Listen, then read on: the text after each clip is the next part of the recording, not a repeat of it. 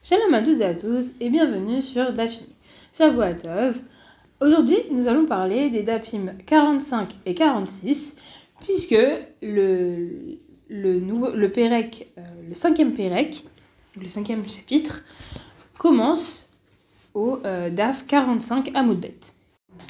Mais avant de voir ce que va dire la Mishnah, puis la Gemara, si je vous dis octobre 1917 en Russie, que me répondez-vous?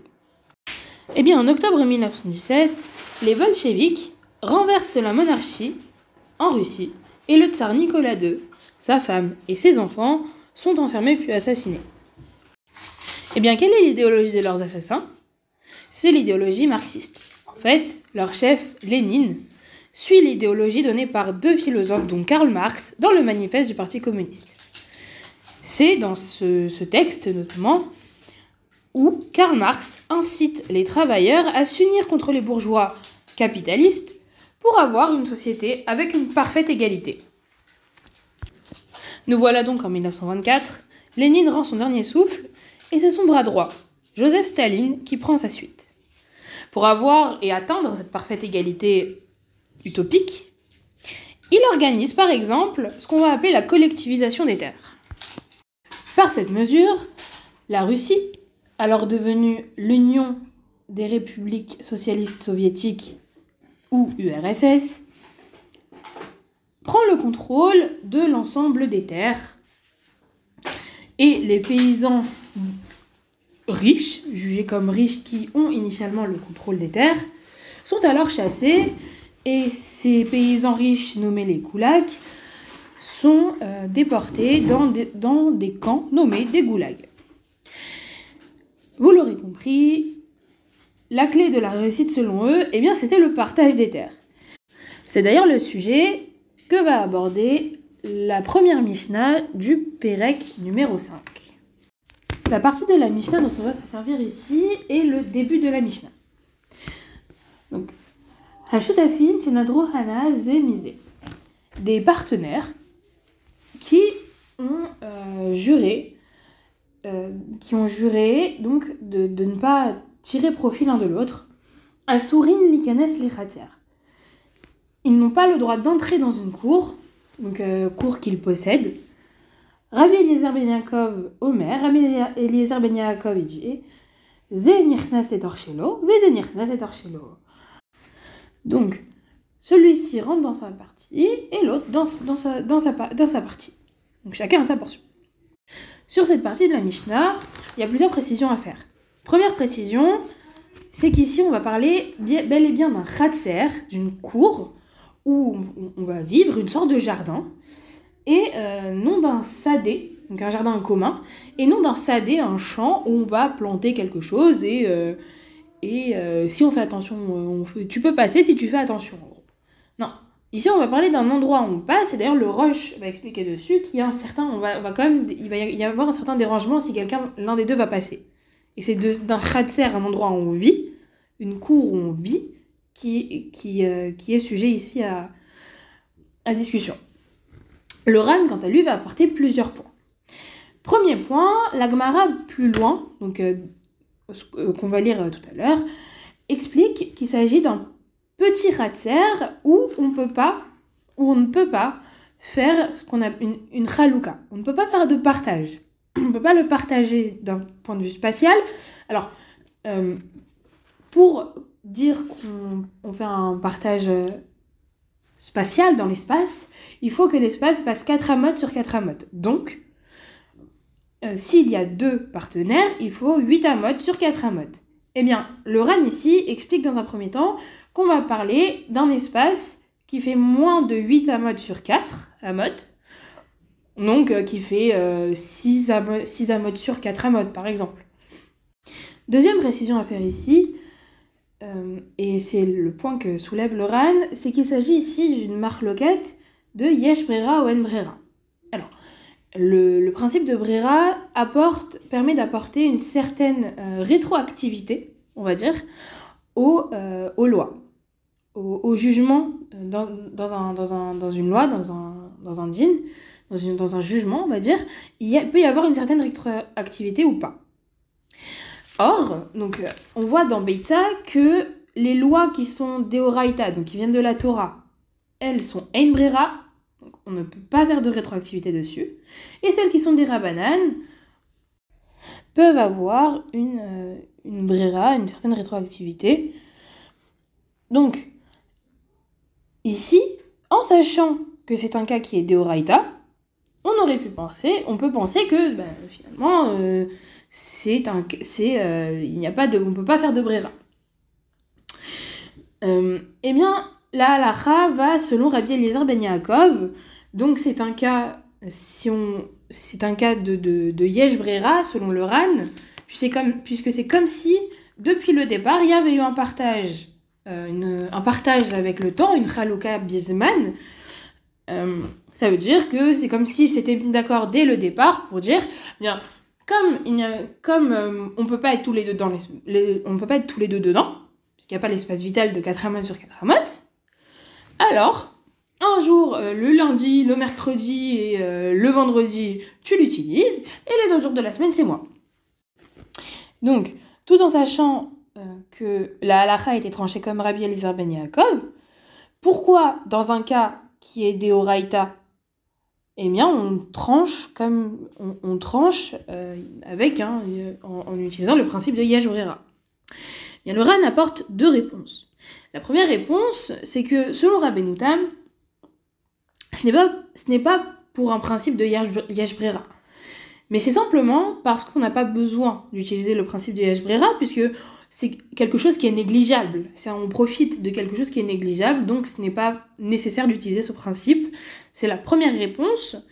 Et euh, la deuxième répon- réponse, c'est que ce n'est pas vraiment indigne en soi. Puisque on peut imaginer dès le départ finalement que, euh, que, c'était, que les, conditions de départ étaient de euh, un jour c'est toi, un jour c'est moi, et, c'est tout. Et donc selon le RAN, finalement, on n'aurait pas utilisé ce principe de, de Yesh Brera. Ce ne serait pas pour le principe de Yesh Brera qu'on euh, pu, qu que la question a été tranchée, que le, la halacha a été tranchée de cette façon. En revanche, le RAN rapporte que selon le rabbanim, selon les rabbanan, euh, euh, comme il n'y a pas de, partage, on, ne suppose pas qu'il y ait un partage, dès le départ, et euh, finalement, c'est comme si que chacun s'était engagé financièrement et donc ils avaient accepté l'obligation de laisser l'autre vivre dans ce khatser, dans cette cour. Et quand le neder va être fait, l'engagement va sauter. Ça veut dire que ils ne pourront plus profiter de ce khatser puisque le neder est plus fort que cette obligation donnée par l'engagement financier. Voyons à présent ce que l'Agmara va dire au sujet de la superficie de ce. Donc, Amar, plus loin, euh, fin du DAF 46 à Moudalef, Amar Rabba, Amar Rabbi Zeiri. Donc, Rabba a dit, euh, a dit au nom de Rabbi Zeiri, Marloket yeshba kede chaluka. La discussion dans la Mishnah entre les Chachamim et euh, Rabbi Eliezer Ben Yaakov, euh, donc c'est une, une, concerne une, une, cour où il y a où il y a assez d'espace pour être divisé, donc qui fait plus que 8 amot sur 4 amot. Aval, ein bak et mais une cour où il n'y a pas assez d'espace pour être partagé, à kol moutard. Selon tout le monde, cette cour est euh, possible d'accès. On va dire que c'est comme si, pour prendre un exemple concret, c'est comme si il y avait une maison qui faisait 600 mètres carrés, et euh, cette maison de 600 mètres carrés donc appartient à euh, deux personnes. Ces deux personnes jurent de ne pas tirer profit l'un de l'autre, et euh, elles jurent de, ce terrain là de 600 mètres, de, ce terrain qui, euh, est euh, en plus, on va dire, ce jardin en plus, lui, on va dire, fait, fait 200 mètres carrés. Fait 200 mètres carrés, et ces 200 mètres carrés n'ont pas été partagés dès le départ. Eh bien, selon les Chachamim, comme le terrain n'a pas été partagé dès le départ, alors euh, il, est, inaccessible et pour l'un et pour l'autre. Puisque c'est comme si, on va dire quelque part, c'est comme si euh, bah, ils auraient pu le partager dès le départ et ils ne l'ont pas partagé. Et bien pour Rabbi, ben, Eliezer Ben Yaakov, c'est possible, il est possible d'accès. Et en ce qui concerne euh, la, logique pour les espaces qui sont... Pour, dire que finalement, les espaces qui sont... Euh, qui n'ont pas assez d'espace euh, vital, on va dire, sont, euh, sont, selon tout le monde permis, est permis d'y rentrer, eh bien, c'est, bah, comme il n'y a pas assez d'espace pour vital, on va dire, comme il n'y a pas assez 4 amotes carrés, alors, bah, on ne peut pas dire euh, que c'est interdit. Rav Yosef donc, répond à Rabat, donc Amarle Rav Yosef, Rav Yosef lui, lui, a répondu Hareb et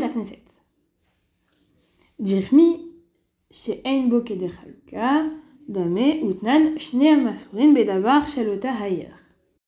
Donc on a appris plus loin que c'est interdit pour ces deux hommes-là de tirer profit d'une entité qui vont appartenir à cette ville comme une synagogue. Mais dans ce cas, si tu me dis euh, un espace où il n'y a pas assez, qui est considéré comme étant euh, une cour où il n'y a pas assez d'espace pour être divisé, et, et permise selon tout le monde, dans ce cas, pourquoi y a-t-il une marque loquette dessus? Parce que si c'est permis, il ne devrait pas y avoir de marque loquette. Donc Rabbi Yosef donne une autre euh, une autre possibilité, une autre version. Donc, Amar Zeiri, donc Zeiri dit, Marloket Shein Bok et La marloket qui est entre, entre euh, Rabbi Yaakov, euh, Rabbi Eliezer Ben Yaakov et euh, les, les Rabbanan porte sur un espace où il n'y a pas assez d'espace pour être, euh, pour être euh, divisé, pas assez d'espace vital, on va dire. Aval, Yesh bakeder chaluka, divrei akol asur. Mais un espace où il y a plus que 8 amotes sur 4 amotes pour deux personnes, eh bien, euh, selon tout le monde, selon Rabbi Yosef, c'est interdit.